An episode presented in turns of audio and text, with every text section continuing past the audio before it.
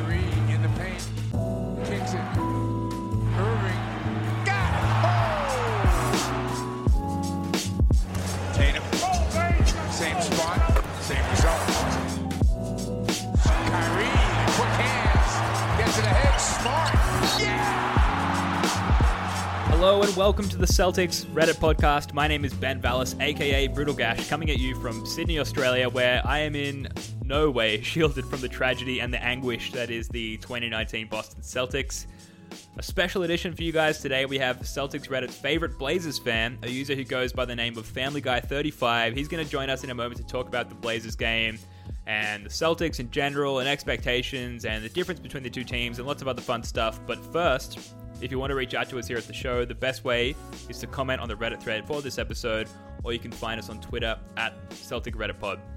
All right, here we go. I'm going to get Family Guy 35 on the line, and we'll be right back.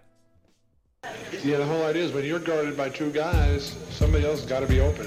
And, the key is to find that guy, get him the ball, get him the ball in good rhythm, in good position, so that he can just catch it and shoot away. And uh, we, we practice shooting a tremendous amount, open spot shooting. And we've got some of the very, very best in the league on our team. You know, led by Larry Bird, and we got Danny Ainge, Dennis Johnson, Scotty Wedman, Jerry. Got a lot of guys on the perimeter who can really fill it up. Got Family Guy 35 here from uh, Trailblazers fandom fame. Uh, you may know him from occasionally popping into our post-game threads and celebrating the clutchness of the Boston Celtics, something that has not really occurred that often in this particular season. But Family Guy 35, uh, I don't know if I should call you by your real name or whatever, but anyway, welcome. It's good to have you on. Yeah, thank you, man. I cannot say enough um, how glad I am that you brought me on to your pod. Um, I'm excited. If I if if you're fine with that, I would love to tell the background of why I called them the clutchest team in NBA history. Yeah, that, that was my first question, so let's, let's get into Okay. it. All right, all right. So it started with the Houston game in 2017. It was a 2017-18 season. yeah. I was at the gym, you know, and it was it was like one of the TNT games, so I'm just watching at the gym, and the the Houston was really big, and I'm like, oh man, Houston, this is really like they're having an amazing year, like they had a really good start to the year. This is kind of when the Celtics had a good start too, and then I turn off the game, I come back, and like it's on the TV at the gym, and it was like it was like a 10 point game now. Uh-huh. It was like it was a really big blow, and I'm like, oh shit, what the hell happened here? So like this game got interesting. And they go on and they beat Houston in like the most unbelievable way. And they did it again to Golden State, and then they did it to, again to Oklahoma City two times. And I was like, this team has a weird way of just staying calm in the clutch. They can be down seven points with like 30 seconds left. They're gonna they're not gonna over they're not gonna take some dumb shots. I guess Smart did that today. But in most of the time, they take their twos, they foul, and then they rely on Brad Stevens' fucking magic play set. I swear, there's never been a team I'm more confident can hit their. He always gets Marcus Morris or Jaylen Brown or Jayson Tatum open shot in the fourth. Don't get me started on Al Horford. never missed a fourth quarter three. Like it's absolutely insane how clutch this team is, and they did it to the Blazers twice last season, and I witnessed both games, and I was like, how did they do this? So I started watching more and more of the Celtics, and I just started noticing how insanely clutch they are and how many stupid comebacks they do. I'm just like, no other team wins this game like this. So basically, that's how I started calling the clutch team in NBA history. And then obviously the playoffs, we all know they won a stupid amount of clutch games in the playoffs. A couple Milwaukee games, and then that Sixers game they won game three with the whole confetti thing. That was hilarious. Yeah. Yeah. So yeah, that's interesting because there's a lot of mention of, of last year's Celtics and not a lot of mention of this year's Celtics. They they've almost been the antithesis of of you know what you're talking about from last year's team. So watching them today, and I'm assuming based on your like half and half Blazers Celtics fan, and that you've, you've maybe watched a few other Celtics games this season. What what do you think is the difference between the two teams? Like where have they gone wrong? Yeah, so I think the biggest thing is um they have too many mouths to feed now. I feel Yeah. like the uh, the team with Kyrie being back and Gordon Hayward being back. First of all, Gordon Hayward, I would not take anything out of this season. it's he's coming from an injury. It takes a lot of time to really get back and start playing at that high level again. It's like Mhm. Paul George. It took him a couple seasons to like really get back into that high gear. Mhm. And Hayward, just a drastic injury like that, it's gonna take time. But yeah, for this season, um, the biggest things I've noticed um is everybody's kind of playing for themselves now. I it's Morris is a free agent. Uh, Rozier is going to be a free agent. Um, Jayson Tatum and Jaylen Brown, they've had that playoff run. They're kind of feeling themselves. You know, they're like, hey, I- I'm hot shit now. Everybody, you know, basically was blowing me the whole summer. So I- I'm the number one here. And then you have Kyrie Irving, you know, very talented scorer Yeah. and whatnot. Um, and he's he's trying to show out himself too. I mean, Kyrie's always been showing out. Like that's that's he's the number one pick from Duke, you know. So so that's one of the biggest. And then I also I feel like a lot of people are not talking about Al Horford. He's kind of declined a little bit this season. Um, he still has some you know big games here and there, but that consistency's not there. You kind of expect that from is he what an eleven year veteran now? Yeah, I think he's So- just turned 32. So he's he's, just getting turned up there. 32. and He's getting up there, and he's played a lot of minutes. I, I think I saw that he's made the playoffs every year of his career. Uh-huh. So that's extra minutes that he's played every season, and he doesn't have any big injuries. So he's played a lot of minutes. So that's also a, a really big deal. And I feel like this team's never really found their offensive footing. I everybody's kind of played for themselves. Bench has been really off. Some injuries here and there. But the biggest thing for me is just there's no passion anymore. There's no heart. Everybody's playing for themselves, and I think that chemistry is just out of sorts right now, and it's just too many mouths to feed. Yeah, definitely a case of, of too many cooks in the kitchen. Um, Yeah. But you know, if you uh, if you can't handle the heat, you should get out of the kitchen. I think is is the way the saying goes. But um, yeah, it's interesting what you say about Al Horford because a lot of people in like Celtics fan bases have been saying, and I, I agree with this, that Al Horford has been our best player this season, particularly in the latter part of the season. Like he, he may have lost a step, he may be less athletic than he used to be, which is you know pretty common as you get into your mid 30s. But um, his efficiency and his ability to run the offense and just his presence on the court, like it's it's clear when Horford is on the court that the, the entire team plays better. I thought that was pretty clear today. I'm just looking at his stats now, and he unfortunately finished with a, a minus one in plus minus, um, and not his best stat line. He only um, finished one of seven from three, so not his best game, but it's I guess it's frustrating. The team as constructed um, is meant to be able to accommodate for, for bad Horford nights and bad Kyrie nights, but I don't know. I guess like you said, because of egos and, and chemistry issues, we're, we're just not seeing that. So it must be nice to be able to revert back to the Blazers and be like, oh, I'll just watch a couple of Blazers game, make myself make myself feel better. Like here's the thing about the Blazers, though. You have to keep this in mind. I, I've become accustomed to it. Blazers, they're they're doing that crap where they're gonna give us hope and whatnot, just for them to get swept by the healthy Houston Rockets in the first round. That's exactly what's gonna happen. We're gonna get we're gonna get it through our heads. We're gonna get the four seed. We're gonna get home court, and then James Harden and Chris Paul are gonna sweep us in the first round. I'm calling it now. I'm gonna come back to this when this happens. That's the Blazers, though. Like don't ever don't ever let the Blazers give you hope because they will find a way to mess that up. But yeah, kind of going back to Horford, um, I think there's a very um stark, uh, I want to say chart where that shows that if Al Horford plays good, the Celtics almost always win the game Yeah, Absolutely. best player. Last year's he was really, really fucking amazing that playoff run. I mean, that guy was doing everything: defense, scoring, rebounding, just being a leader and whatnot. Um, and like his matchup, he's he's he's the reason why I still have some hope for the Celtics in the playoffs. I would, if I'm Brad Stevens, I would definitely look to give him some rest here and whatnot, so he you can have him healthy for the playoffs because he's the reason why Celtics have really good matchups against uh, Milwaukee and um, Joel Embiid and the Philadelphia 76ers. So if he can keep Horford healthy, I really think he's the most important piece. When Horford, and in my opinion, uh, Marcus Smart, those two really need to step it up if the Celtics want to win. Sure. Yeah. So so talking about the playoffs, I mean, you I want to get back to your expectations for the Blazers. So you think they're going to get bounced by Harden and the Rockets in the in the first round? That's what it's looking like right now. I'm looking. I was looking at the Western standings, he, Golden State and uh, Denver are kind of like jockeying for the first two seeds. Yeah, yeah, definitely. Blazers um, and Thunder, and then I would say Houston. They just won tonight. Houston's only like two and a half games back from uh, Oklahoma City. So us are really the three that are fighting for that three, uh, three, four, and five. And that can make a big difference between playing in Golden State's bracket and uh, in Denver's bracket. So a big difference there. Um, with the Blazers, though, I will say this: um, I still expect to lose in the first round, but this team has a lot of offensive depth.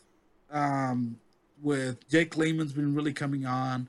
Jusuf Nurkic is having his best career. I think Jusuf Nurkic, if he keeps up playing well, like I could see him sneaking into an All NBA spot. Like it probably won't happen because there's a lot of great centers out there, like Embiid, um, Nikola Jokic, Karl-Anthony Towns, Rudy Gobert, and whatnot. But he's been playing All Star caliber.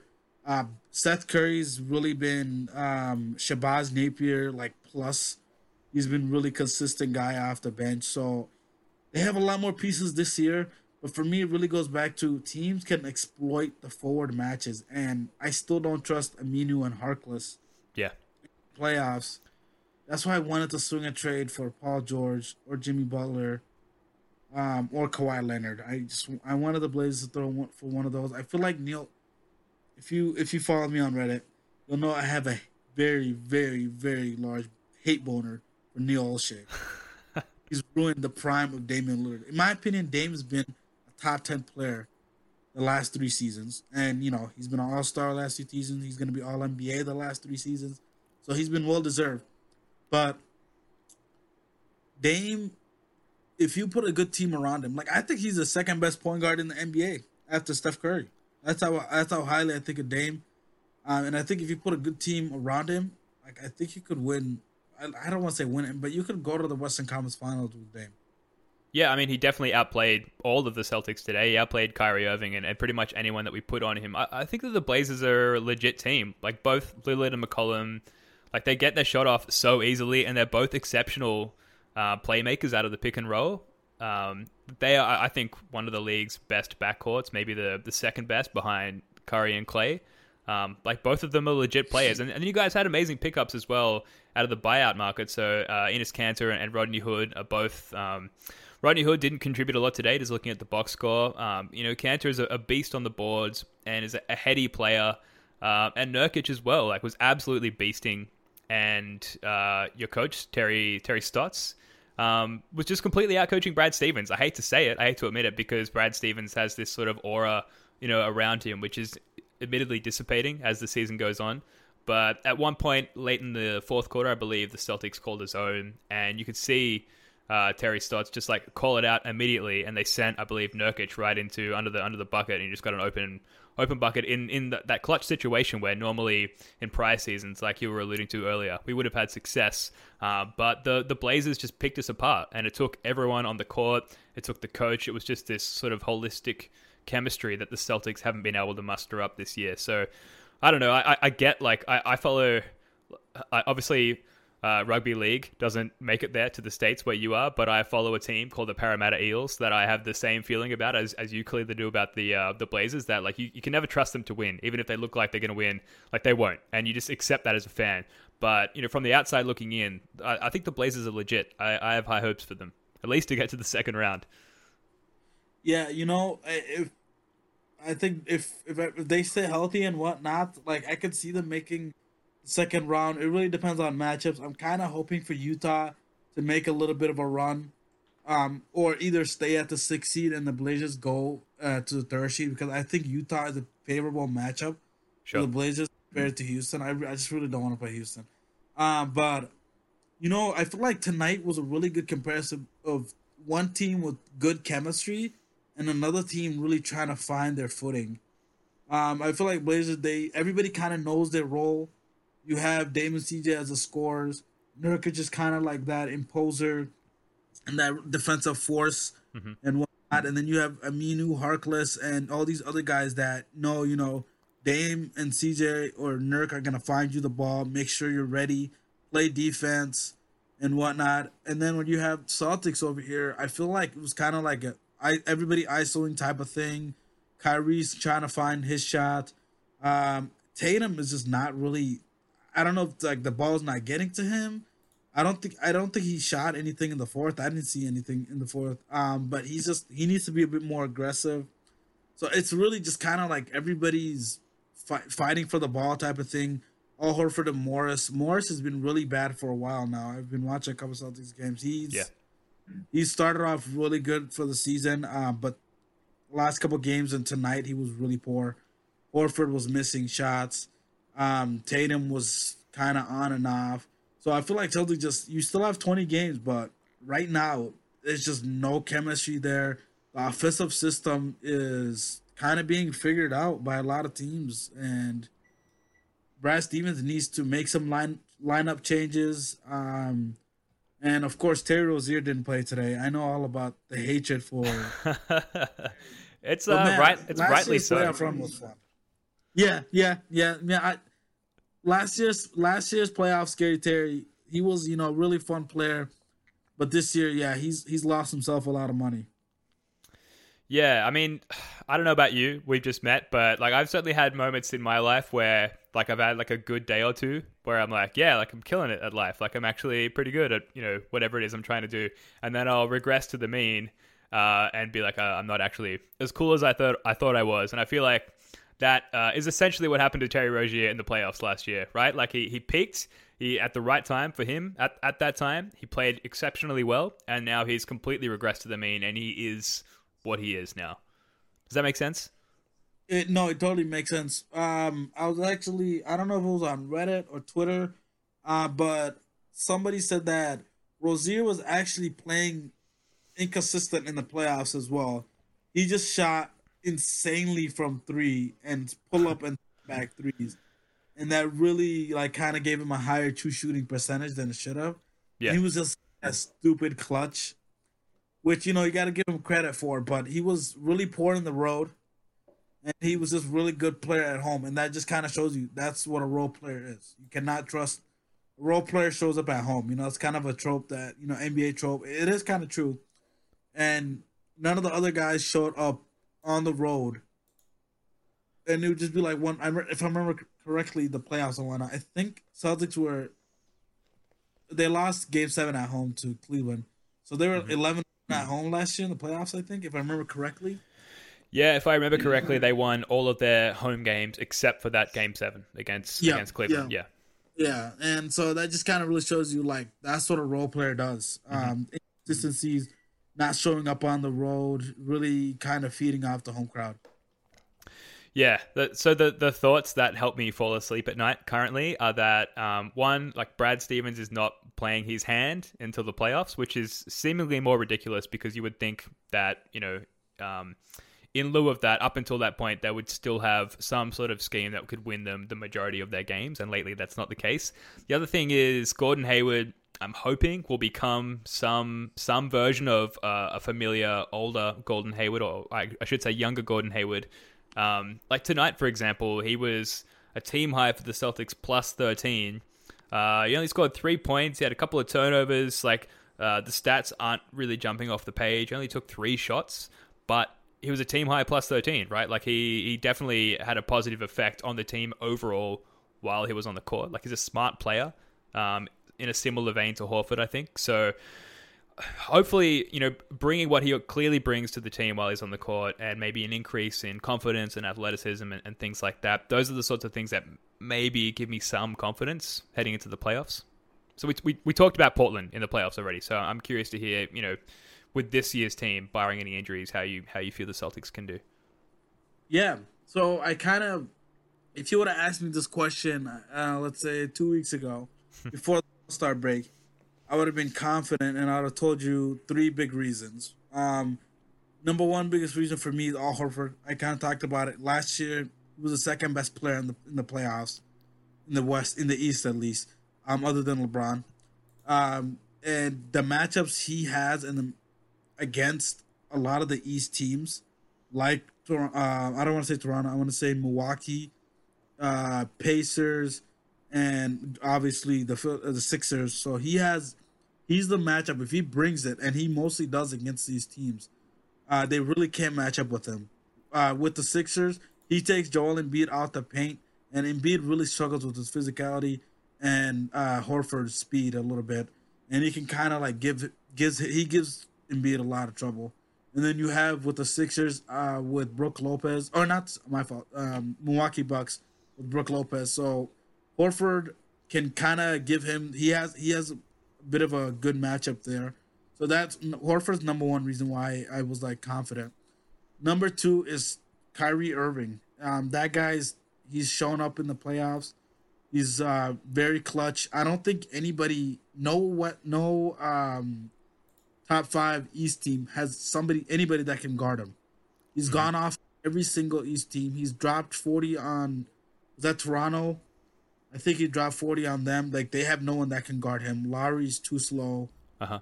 Um, Sixers have been struggling with guards. They cannot literally guard. They they have no one that can guard guards. Um, and Milwaukee's Milwaukee's kind of a little bit different. They have they have a lot of length, so they're they're kind of I mean that's they're on pace to win sixty plus games. Like they're they're a great team. I would favor them over the Celtics to be honest right now.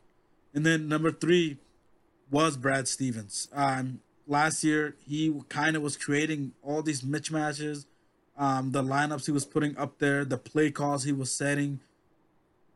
Now though, that, that was those are the three reasons I would have gave you two weeks ago. But mm-hmm. now, after these four losses in a row, I'm I'm not sure.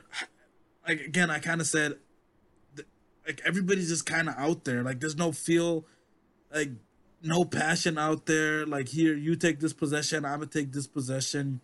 Horford's been kind of on a little bit of decline. Like he'll still, he'll still have good game here and there, mm-hmm. and then this this is Stevens' worst year. Uh, he's been out consistently.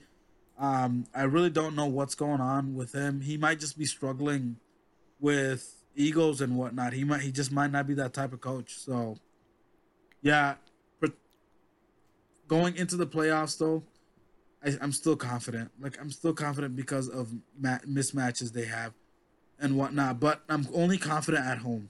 If it's on the road in Milwaukee, in Toronto, I don't trust this team. Yeah, I mean, by all accounts, it looks like we're going to finish with the fifth seed, and I mean, there's no way that um, that we're going to have any home court advantage, any semblance of home court advantage, as long as we we finish with that fifth seed. So I like your confidence. It's it's good to hear that, like coming from, I guess, like an external source, but um, I'm not I'm not feeling it, man. Like I, it's been a really really bad stretch, and there was a lot of hype going into the All Star break, like Brad Stevens has typically seen most of his success in that in that stretch run coming out of the All Star break, and like zero oh and four, man, zero oh and four. That has has not happened. So I, I feel like it's the worst case scenario. Um, want to get to a couple of post game thread shoutouts very quickly. So, user dropping dimes SP says, I need to stop watching basketball for my own sanity. It's been a real rough couple of days. And user Soul Reaper 12 says, Hayward and Brown seriously need to be put back in the starting lineup, which um, I don't know. I'm keen to hear your thoughts here. Like I'm starting to agree with that. Just I don't know like what else we can do at this point. Yeah. So I, as of right now, somebody I, I don't want to take a credit for this idea. Um, I don't know if it was uh, read on Twitter, but somebody said they would look at Smart as a backup point guard. Kind of go back to that, um, and bench Morris for Brown. I feel like Brown has been playing better than Morris, um, and that would take out that would considerably cut Rozier's minutes. So the lineup would be starting lineup with Kyrie, Brown, Tatum, Hayward, and Horford. That would be the starting lineup. That, that was the starting lineup beginning of the season. And then you would have Smart coming off as the backup point guard for mm-hmm. Kyrie. So I feel like that's one change that um what's his uh, Brad Stevens can play around with. But I do want to say I think Stevens I think he should start playing and getting ready for playoffs because I feel like they know what the Celtics are right now. Um, only 20 games left. See what see what's gonna work for the playoffs. You're kind of stuck. You know you're not getting home court as a, as it looks right now. Maybe Indiana starts losing some games, but Philly's still right there. So I would kind of start looking like, hey, you know, let's let me get my seven and eight man rotation ready for the playoffs. Let me start tinkering around with the lineups and start getting getting ready and whatnot for it's looking like the Sixers first round. Yeah, I mean, like we've typically owned the Sixers, right? So, I mean, I'm not a betting man, but I feel like if I looked on some sort of gambling site, that the odds would be in favor of the Celtics in any sort of Sixers series, based on like the total ponage over many years now. Um, it's going to be interesting. So, I, the last thing I wanted to talk to you about very quickly is um, I, I felt like we were almost going to be set up for the perfect podcast in that, like, you're known in our post game threads as the guy who comes and celebrates the, the clutchness of the Celtics. And it looked like for a bit there, like Marcus Smart was going to pull something out of his ass. Like he came out in the fourth quarter. I think he forced an eight second violation, and shortly after, uh, a couple of turnovers, some quick baskets, um, and like a, a weirdly clutch three pointer. Um, and really just turn the energy around for the Celtics. And then, you know, Dame, CJ, Nurkic come back, make a few clever buckets, and it's all over for Boston. But it really looked like it was going to happen there for a second. So, like, given your um, like your role in Celtics fandom, or at least uh, in Celtics Reddit fandom, like I'm just curious to hear like what was going through your mind at that point where it looked like maybe, just maybe, the Celtics were going to claw back in the clutch. I posted with like seven minutes left when the Celtics had made a little bit of a comeback with Smart. Um, I said this is gonna end on a Celtics game winner. Here's another fun fact about the Blazers. Since 2014, Blazers are second in game winners hit against them. it's the Phoenix Suns, aka the worst team this decade. And number two is the Blazers. Blazers, I can count Eric Bledsoe, Kentavious Caldwell Pope twice, Al Horford and Morris last year. Westbrook hit a couple against us. Like I can count down all the ones Blazers have led the NBA in ridiculous the opponent hitting ridiculous game winners. So what was going through my head? This is typical Blazers meltdown right here. A couple turnovers, and maybe Dame bails us out because Dame. This is Dame's career. He'll go up to the bench with like a ten point lead. CJ and the bench will fuck up the lead. He comes in with like five minutes left and saves their ass. That's why he posted on Instagram the other day. I've been saving a lot of mo- uh, a lot of people's ass. he literally posted that on Instagram. Go check Yeah, it out. right. Okay. And I'm like, of course, Dame, you saved the Blazers' ass for a long time. Pertaining to the Celtics, though, I love Marcus Smart. That guy is just, I, I posted on Reddit. That guy is just all hustle, man. Like, no coach, ev- that's what every coach is love. Like, that guy just, he's always playing his butt off. He's putting his body on the line. Um, and he just hits the most, no way he's to hit that. Of course, Smart hits that type of threes. Like, like, Yeah. wide open one, but then with like the other team up three, 30 seconds left, he'll hit like a half court shot because that's Mark Smart.